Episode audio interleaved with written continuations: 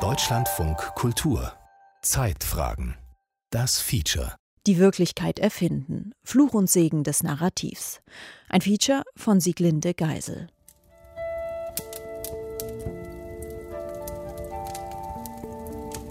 Jemand musste Josef K. verleumdet haben. Zugegeben, ich bin Insasse einer Heil- am Pflegeanstalt. In einer kleinen Stadt lag ein verwahrloster Garten. Ich bin nicht stiller. In dem Garten stand ein altes Haus. Und in dem Haus wohnte Pippi Langstrumpf. Ich bin nicht stiller. Winnetou ist ein Christ. Aber als das Kaninchen seine Uhr aus der Westentasche zog, nach der Zeit sah und eilig fortlief, sprang Es Alice war ein klarer, kalter Apriltag. Die Uhren schlugen 13. Erzähl mir eine Geschichte, Großmutter. Vor einem großen Walde wohnte ein armer Holzhacker mit seiner Frau und seinen zwei Kindern. Das Bübchen hieß Hänsel und das Mädchen Gretel. Geschichten lassen sich gut erzählen, sind spannender, sind lustiger, als es Fakten vielleicht sind. Und eine gut erzählte Geschichte wirkt aus sich heraus dann einfach wahr. Erzähl mir eine Geschichte. Es begab sich aber zu der Zeit, dass ein Gebot von dem Kaiser Augustus ausging, dass alle Welt geschätzet würde. Und diese Schätzung war die allererste und geschah zur Zeit, da Quirinius Statthalter in Syrien war. Und jedermann ging, dass er sich schätzen ließe, ein jeglicher in seine Stadt. Es wird sich immer ein Narrativ heranziehen und notfalls bauen. Noch eine. Es herrscht Bürgerkrieg. Die Rebellen, deren Raumschiffe von einem geheimen Stützpunkt aus angreifen, haben ihren ersten Sieg gegen das böse galaktische Imperium errungen. Und gleichzeitig klingt es natürlich auch immer gleich besonders intellektuell und besonders kritisch, wenn man Sachen als Narrativ bezeichnet. Bitte, bitte, bitte, liebe Großmutter, eine Geschichte. Einst lebte ein Straßenräuber im Sherwood Forest. Sein Name war Robin Hood. Er war der geschickteste Bogenschütze weit und breit. Und da ist natürlich das Storytelling der beste Träger, um Geschichten in die Timelines der Leute zu spülen. Noch eine Bitte. Eine letzte. Von einem Helden. Mein Name ist Edward Snowden. Sie halten dieses Buch in Händen, weil ich etwas getan habe, das für einen Mann in meiner Position sehr gefährlich ist. Ich habe beschlossen, die Wahrheit zu sagen. Jedwedes politische Denken findet innerhalb von Frames statt. Eine allerletzte. Von einem armen Jungen, der berühmt wird. Uhur Şahin, geboren in der Türkei, zog im Alter von vier Jahren mit seiner Mutter aus der Türkei zu seinem Vater, der in den Kölner Fortwerken arbeitete. Narrativ, das ist immer das, was die anderen erzählen. Aber wir von uns selbst glauben das nicht. Oh, noch eine. Eine, die gut ausgeht. Es ist der 15. Juli 2015, als die Kanzlerin in Rostock mit Schülern diskutiert. Die 15-jährige Palästinenserin Rehm erzählt über ihre unklare Bleibeperspektive, ihre Angst vor der Abschiebung. Angela Merkel reagiert kühl. Es könnten nicht alle nach Deutschland kommen, manche müssten zurückgehen. You cannot not make up stories.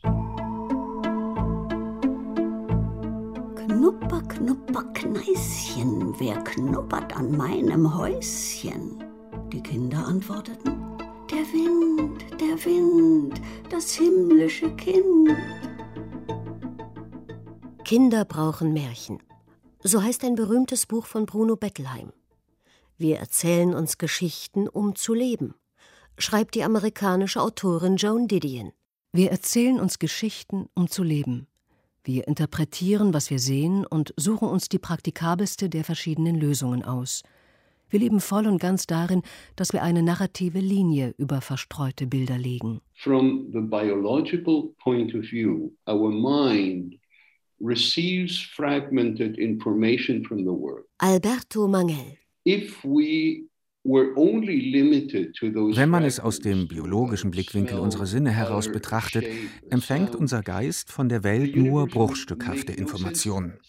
Hätten wir nur diese Fragmente, ein Geruch, eine Farbe, eine Form, ein Klang, ergäbe das Universum für uns keinen Sinn. Erst wenn ich meine Vorstellungskraft einsetze, um eine Erzählung zu konstruieren, kann ich mit der Welt in einen Austausch treten. Alberto Mangel ist der Autor des Klassikers Eine Geschichte des Lesens. Er hat während seines ganzen Lebens darüber nachgedacht, warum wir Geschichten brauchen. I think there is a biological reason in the Darwinian school ich glaube, dass es dafür einen biologischen Grund gibt. Nach Darwin entwickeln wir als Tiere Werkzeuge, um zu überleben.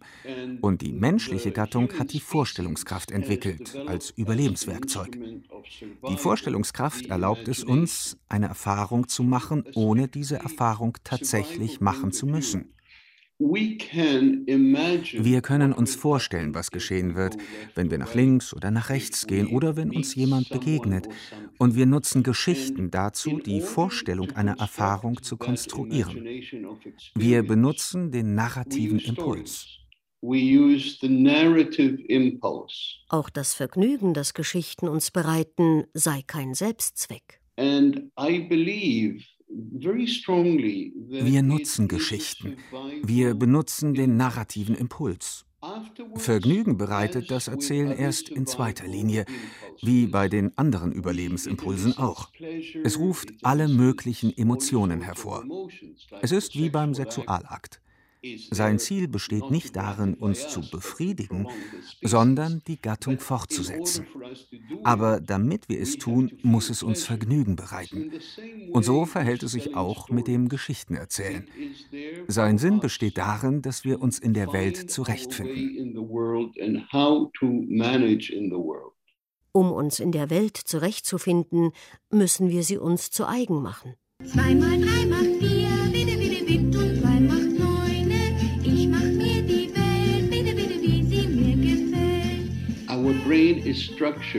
Unser Gehirn ist nicht nach den Dimensionen des Universums strukturiert. So denken wir uns die Dinge etwa in einer Reihenfolge. Etwas kommt vorher, etwas anderes nachher. Etwas ist rechts oder links, oben oder unten. Doch das sind Konventionen. Im Universum existiert so etwas nicht. Um eine Erzählung zu konstruieren, muss man irgendwo beginnen. Der rote König in Alice im Land der Spiegel gibt dem Gerichtsdiener folgende Regel. Fang mit dem Anfang an, geh weiter durch die Mitte und wenn du zum Ende kommst, hör auf. So funktionieren Geschichten. Aber die Welt funktioniert nicht so. Deshalb fragen wir ständig, wie hat es angefangen? Ah, Schöpfungsgeschichten. Und wie wird es aufhören? Da haben wir die Apokalypsen.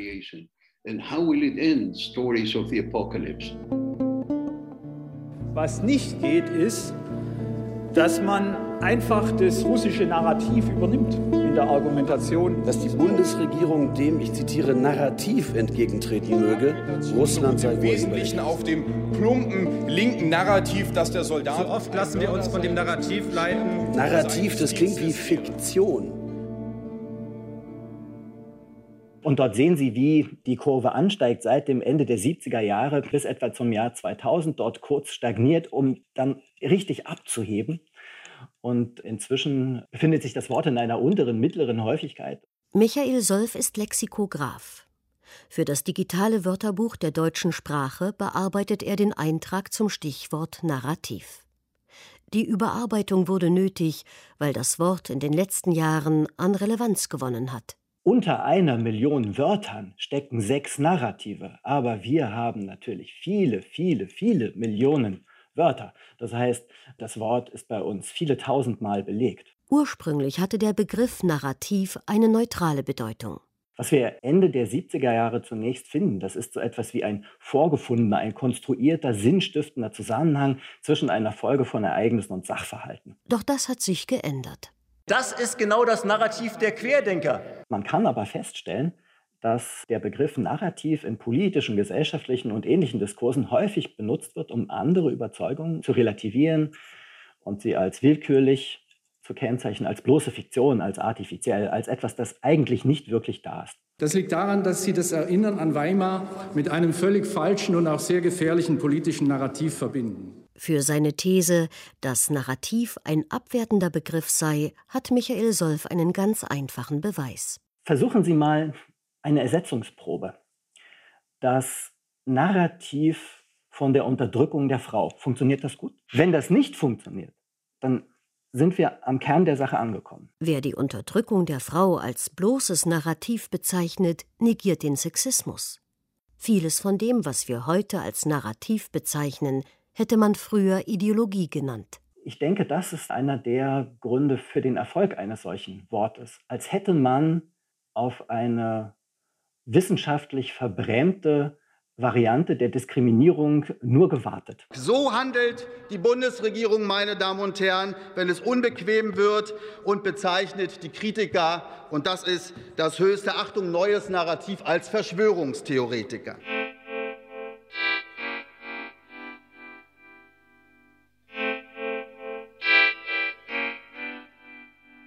Es scheint, als hätten wir uns bisher getäuscht über das, was Gesellschaften und Nationen zusammenhält – es sind nicht Verträge, Verfassungen, Gründungsmythen, gemeinsame Sprache und Kultur, Religion oder Ideologie. Es ist das Narrativ Dummchen. So heißt es in einem Artikel, der 2018 in der Welt erschienen ist. Matthias Heine schreibt in der Rubrik Modewort über die erstaunliche Karriere des Begriffs Narrativ. Ursprünglich stammt das Wort aus dem Buch Das postmoderne Wissen des französischen Philosophen François Lyotard. Lyotard verwendet darin den französischen Begriff Grand Récit. Diese Meta-Erzählungen seien in der Postmoderne in die Krise geraten.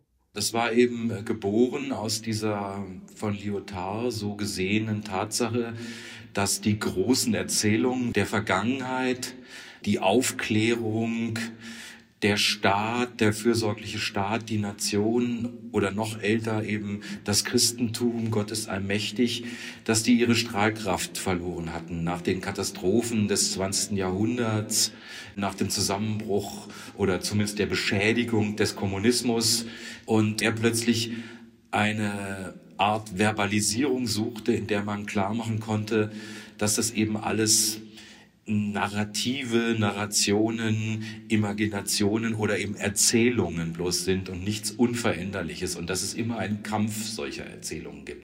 Früher galten diese Großerzählungen nicht als Narrativ, sondern als Norm. In der pluralistischen Gesellschaft werden sie abgelöst von Mikronarrativen. Jede Identität hat ihr eigenes Narrativ. Ein Großnarrativ, das lange Zeit nicht in Frage gestellt wurde, war ja Mann und Frau, dass es einfach Mann und Frau gibt. Wenn Sie jetzt non-binäre Identitäten schaffen, schaffen Sie damit neue Mikronarrative, die dieses Großnarrativ in Frage stellen. Und das ist eben alles natürlich ein Ausdruck einer Krise, die aber auch Aufbruch ist natürlich. Wer hat auf meinem Stühlchen gesessen? Wer hat von meinem Tellerchen gegessen? Inchuchuna ist ein sehr berühmter Häuptling und Krieger. Und Winnetou habe ich gleich vom ersten Augenblicke an lieb gehabt. Sieh dir den Kapitän Ahab an, junger Mann. Dann wirst du finden, dass er nur ein Bein hat. Diederich Hessling war ein weiches Kind. Und siehe da, aus dem Frosch wurde ein Prinz. Humans are storytelling animals. Der israelische Historiker Yuval Noach Harari in einer Online-Veranstaltung von Los Angeles Live Talks. Our identities are based on the stories we believe. Menschen sind Tiere, die Geschichten erzählen. Unsere Identität basiert auf den Geschichten, die wir glauben. Kaum je gelingt es, Menschen zu politischem Handeln zu inspirieren, indem man ihnen wissenschaftliche Tatsachen erklärt. Wenn Sie den Leuten sagen, E gleich mc Quadrat, eine grundlegende Gleichung der Physik, wer wird dann für Sie stimmen? Um Menschen zu inspirieren, brauchen sie eine Geschichte, eine Mythologie mit mehr oder weniger Nähe zur Wahrheit. Wahrheit, nackt und kalt, wurde an jeder Tür des Dorfs abgewiesen eine jüdische Lehrgeschichte aus dem 11. Jahrhundert. Ihre Nacktheit machte den Menschen Angst. Als Parabel sie fand, kauerte Wahrheit in einer Ecke, zitternd und hungrig. Parabel bekam Mitleid, hob Wahrheit auf und nahm sie mit nach Hause. Hier kleidete sie Wahrheit in eine Geschichte. Sie wärmte sie auf und schickte sie wieder los. Gekleidet in eine Geschichte klopfte Wahrheit wieder an die Türen des Dorfs, und nun hieß man sie willkommen. Die Dorfbewohner luden sie ein an ihren Tisch und ließen sie an ihrem Feuer sitzen. Wenn Sie den Menschen die Wahrheit sagen, die ganze Wahrheit und nichts als die Wahrheit, dann wird kaum jemand für Sie stimmen. So würden Sie nie Präsident oder Premierminister.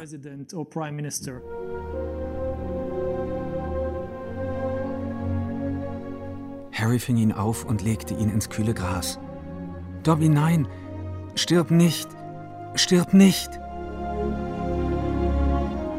Die Augen des Elfs fanden Harrys Blick und seine Lippen zitterten, als er versuchte, Worte zu formen. Harry, Potter. Dann erschauerte der Elf und lag still. Seine Augen waren nichts als große gläserne Kugeln, gesprenkelt vom Licht der Sterne, die sie nicht mehr sehen konnten. Die wahrscheinlich wichtigste Zutat, die Geschichten mit sich bringen, sind Emotionen. Die Neurowissenschaftlerin und Autorin Maren Urner. Und das, was uns eben ja vor allem reizt und warum wir Dinge besser abspeichern können, sind Emotionen. Also deshalb funktionieren auch die reinen Fakten, wenn wir versuchen, die irgendwie weiterzugeben, niemals so gut, als wenn wir eine Geschichte drumherum erzählen. Geschichten verbinden das faktische Wissen mit unserem erlebten Erfahrungshorizont. Das hat auch eine körperliche Dimension, so die Sprachwissenschaftlerin Elisabeth Wehling 2017 in einem Vortrag auf der Republika. Alles, was wir denken, denken wir im Gehirn und das Gehirn ist angebunden an unsere Körper. Deswegen schöpft sich das Gehirn, wenn es denken will, aus all den körperlichen Erfahrungen, die es abspeichern konnte vorher in unserem Leben. Dazu gehören Gefühle, visuelles Input, Gerüche, Geräusche, Geschmack, Bewegungen.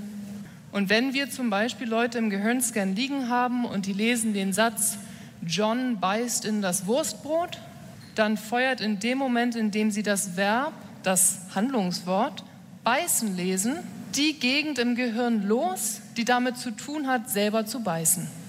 Wenn wir in Geschichten etwas sehen, hören oder riechen, versetzt uns das innerlich in Aktion.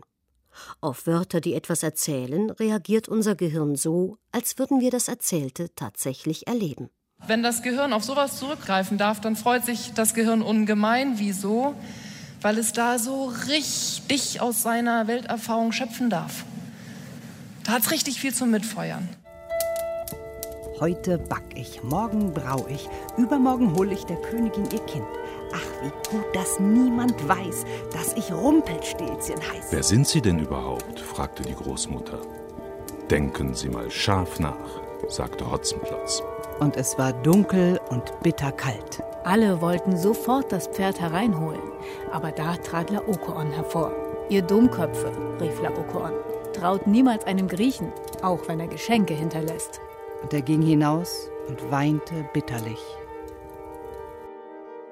Storytelling really is the essence of a great video. And on YouTube, there are certain rules to telling a great story. And you Seien es YouTube-Videos, Podcasts oder TED-Talks. Ohne Storytelling läuft gar nichts mehr. Für den Einstieg gern eine Szene aus der Kindheit oder eine Begegnung von heute Morgen. Im richtigen Moment ein Cliffhanger und dann die Moral von der Geschichte – das Versprechen, die Welt zu ändern oder zumindest das Leben der Zuschauer. Wir saßen bei einem Italiener, die ganzen Gründer zusammen, und wir haben uns natürlich einfach überlegt, was könnte ein passender Name sein. Und wir arbeiten ja einerseits datenbasiert, aber vor allen Dingen der Kern ist äh, Storytelling. Und so haben wir einfach zwei Worte miteinander verbunden, nämlich das Thema Story und das Thema Maschine. Und dann hatten wir den Namen. Der Journalist Philipp Jessen hat vor drei Jahren Story Machine mitgegründet eine Agentur, die Storytelling gezielt als PR-Instrument einsetzt. Ich finde es ganz wichtig, ich sage auch immer, man muss Herr seines eigenen Narrativs bleiben. Die Möglichkeit habe ich heute, die hatte ich nicht immer. Früher war ich angewiesen auf traditionelle Medien, wenn ich stattfinden wollte. Heute habe ich zumindest theoretisch die Möglichkeit, über Social Media Herr meines Narrativs zu bleiben, Geschichten zu erzählen, Leute zu erreichen. Wer sein Produkt oder sich selbst bekannt machen will, nimmt heute Geschichten als Vehikel. Wenn ich jemandem eine Geschichte erzähle und diese Geschichte ist spannend oder sie ist lustig oder sie ist traurig, habe ich natürlich einen ganz anderen Zugang und bleibt ganz viel, viel tiefer und viel, viel granularer bei den Menschen haften, als wenn ich einfach nur eine Aussage tätige. Und das ist eigentlich der springende Punkt. Schon das Gebäude in Berlin Mitte könnte man als Narrativ bezeichnen. In den 20er Jahren war das Haus ein Varieté-Theater. An vielen Stellen sieht man das nackte Gemäuer, doch die Patina ist ganz von heute. Die alten Malereien, die unter Schichten von Putz und Farbe zum Vorschein kamen, wurden sorgfältigst rekonstruiert. Schon die Eingangslobby macht es geradezu unmöglich, Sein und Schein zu unterscheiden. Die Fadenscheinigkeit von Teppich und Kissen ist in den Stoff eingewebt. Vintage vom Feinsten. Die Idee zu einer solchen Agentur kam genau zur richtigen Zeit. Story Machine beschäftigt heute über 100 MitarbeiterInnen. Wir haben die eine oder andere DAX-Firma, für die wir arbeiten. Wir haben diverse große Mittelständler. Wir haben Verbände, Einzelpersonen. Das kann man nicht einheitlich beantworten. Was für uns einfach wichtig ist, dass wir mit Leuten arbeiten, die ein Verständnis haben dafür, wie wichtig heute Social Media für eine strategische Kommunikation ist. Die verstehen haben, dass da draußen was Neues passiert, auf das man reagieren muss. Was Story Machine den Kunden verspricht, ist die Deutungshoheit über die eigene Geschichte. Um diese Geschichte zu erschaffen, beschäftigen sich die Mitarbeiter intensiv mit ihren Kunden. Wir verbringen viel Zeit mit den Leuten, wir führen tiefen Interviews, wir gucken ganz genau, wie spricht der, wie tickt der, was treibt den an, was ärgert den, was interessiert die Person und so weiter und so fort. Und daher leiten wir dann einfach Geschichten ab, die für uns äh, wie ich das immer nenne, eine Interessanz haben und die vor allen Dingen das vermitteln, was derjenige oder diejenige für sich und das Unternehmen erreichen will. Die Geschichten, die die Story Machine auswirft, begegnen einem dort, wo heute Geschichten erzählt werden. Am Bildschirm, etwa auf Facebook, Twitter oder Instagram. Ich sage dann immer zu Kollegen, die neu anfangen und die nicht den sozialen Social Media Background haben, beispielsweise, das ist ein wenig so, als würdest du ein Porträt für ein großes Magazin wie den Stern oder den Spiegel schreiben, aber du veröffentlichst jeden Tag nur einen Satz. Das Storytelling von Story Machine stützt sich auf Daten. Was führt dazu, dass eine Botschaft etwa auf Twitter trendet? In den sozialen Kanälen ist es natürlich so, je emotionaler eine Geschichte ist, desto mehr verbreitet sie sich organisch. Für den Fall des Magazins, für das ich mal gearbeitet habe, war es so, ein trauriger oder ein wütender Smiley hat dafür gesorgt, dass diese Geschichte 10.000 Menschen mehr angezeigt worden ist. Weil Facebooks Algorithmus gesagt hat, diese Geschichte weckt Emotionen. Das heißt, die Leute bleiben länger bei mir, wenn sie diese Geschichte lesen und darum verbreite ich sie weiter. And we will make America great again.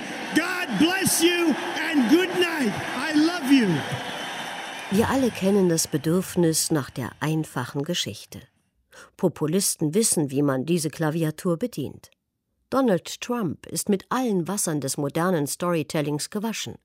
Mit seinen Twitter-Botschaften aktivierte er uralte Erzählstrukturen, zum Beispiel David gegen Goliath. Der einfache, bodenständige Amerikaner gegen die abgehobene weltläufige Elite. We are going to Washington, D.C., and we are going to drain the swamp. Dass seine Geschichten mit der Realität oft nichts zu tun haben, spielt keine Rolle. Denn die Ebene der Sachaussage kommt bei seinen Anhängern gar nicht an. Der Kommunikationspsychologe Friedemann Schulz von Thun erklärt in dem Gesprächsband Die Kunst des Miteinanderredens, was die Trump-Wähler hören. Auf der Ebene der Beziehungsbotschaft, gerichtet an die Anhängerschaft, sagt er, ihr seid verraten und verkauft worden. Das habt ihr nicht verdient. Ihr habt es verdient, wieder das alte, gute und starke Amerika zu repräsentieren, das eure Vorfahren aufgebaut haben. Und auf der Ebene des Appells Folgt mir, damit alles wieder besser und großartig werden kann. Seht mich an, und ihr seht, Großartigkeit ist möglich, auch und gerade hierzulande. It will be a whole different ball game. We will no longer be the dumb people. We'll be the genius people. Believe me.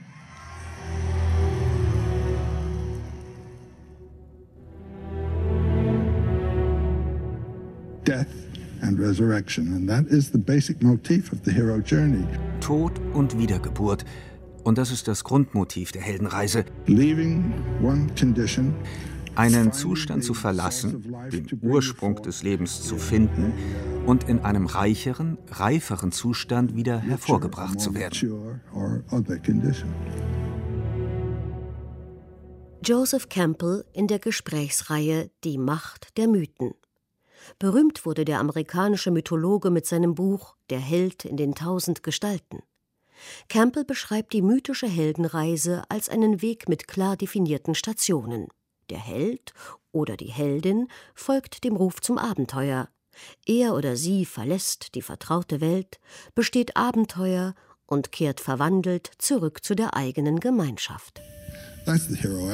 Das ist die Tat des Helden. Aufbruch, Erfüllung, Rückkehr. Das Muster der Heldenreise findet sich nicht nur in Märchen, Mythen und Filmen. Campbell beschreibt es als archetypisches Prinzip, das in jedem einzelnen menschlichen Leben realisiert wird. Auch wir vernehmen beim Übergang von einer Lebensphase in die nächste den Ruf zum Abenteuer, den wir entweder annehmen oder ablehnen. Joseph Campbell beschreibt die individuelle Heldenreise als Reifungsprozess. Die Reifung des Individuums. Es ist diese geradezu pädagogische Anleitung, der man folgt. Das geht von der Abhängigkeit ins Erwachsensein. Dann folgt die Reifung und dann geht es zum Exit.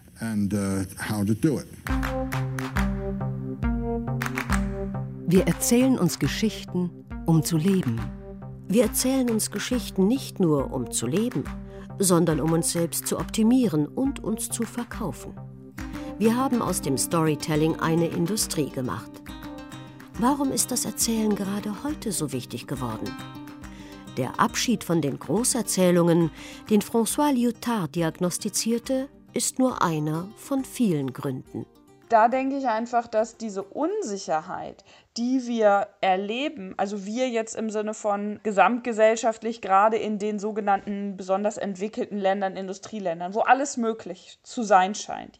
Unsicherheit, weil wir zu viele Handlungsoptionen haben. Zu viel gemessen an dem, was unser Gehirn leisten kann. Um es ganz platt einmal runterzubrechen, wenn wir die Wahl zwischen 30 Marmeladensorten haben oder sechs Marmeladensorten, dann sind wir, wenn wir aus sechs Marmeladensorten wählen, danach glücklicher und zufriedener und denken, unsere Wahl war besser als aus den 30 Marmeladensorten. So übertragen auf die Berufswahl, auf die Partnerwahl, auf die Wahl, wie wir unsere Zeit verbringen, ist unser Gehirn in einem kontinuierlichen Überforderungsmodus. Das heißt, umso stärker, würde ich argumentieren aus Sicht der Neurowissenschaften Psychologie, sind wir auf der Suche nach Narrativen, die uns Halt geben. Oder liegt es an der Informationsflut? weil es so laut ist, weil es so viele Informationen gibt, weil es so viele Streitereien und öffentliche Diskurse gibt in einer unglaublichen erratischen äh, Lautstärke, dass die Leute gar nicht mehr wissen, wo hören sie hin. Und das ist einfach der Grund, dass eine gut erzählte Geschichte natürlich durchdringt bei der ganzen Lautstärke, die es heutzutage gibt. Liegt es an der Politik?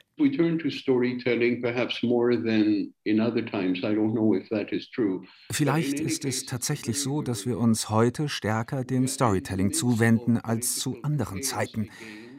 Auf jeden Fall leben wir in einer verwirrenden Zeit. Wir befinden uns wieder mitten in politischem Chaos. Wir dachten, der Faschismus sei ein Ding der Vergangenheit, doch er ist keineswegs vergangen. Die Faschisten erheben wieder ihren Kopf, als hätte es den Zweiten Weltkrieg nie gegeben. Und wir sind mitten in einer Pandemie. Nichts ist sicher. Wir brauchen Geschichten, um einen Sinn zu finden in einem Universum ohne Sinn.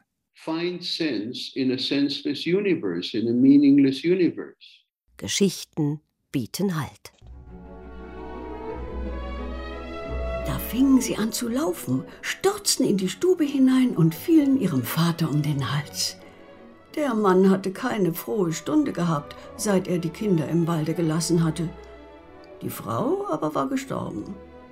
Gretel schüttelte sein Schürzchen aus, dass die Perlen und Edelsteine in der Stube herumsprangen, und Hänsel warf eine Handvoll nach der anderen aus seiner Tasche dazu. Da hatten alle Sorgen ein Ende, und sie lebten in lauter Freude zusammen. Mein Märchen ist aus, Dort läuft eine Maus. Wer sie fängt, darf sich eine große Pelzkappe daraus machen.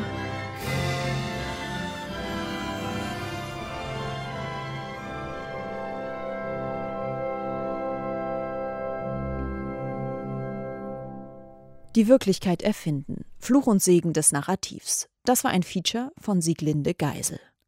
Redaktion hatte Martin Hartwig, Regie Beatrix Ackers und an der Technik saß Ralf Perz. Es sprachen Ilka Teichmüller, Max Urlacher und Cornelia Beue.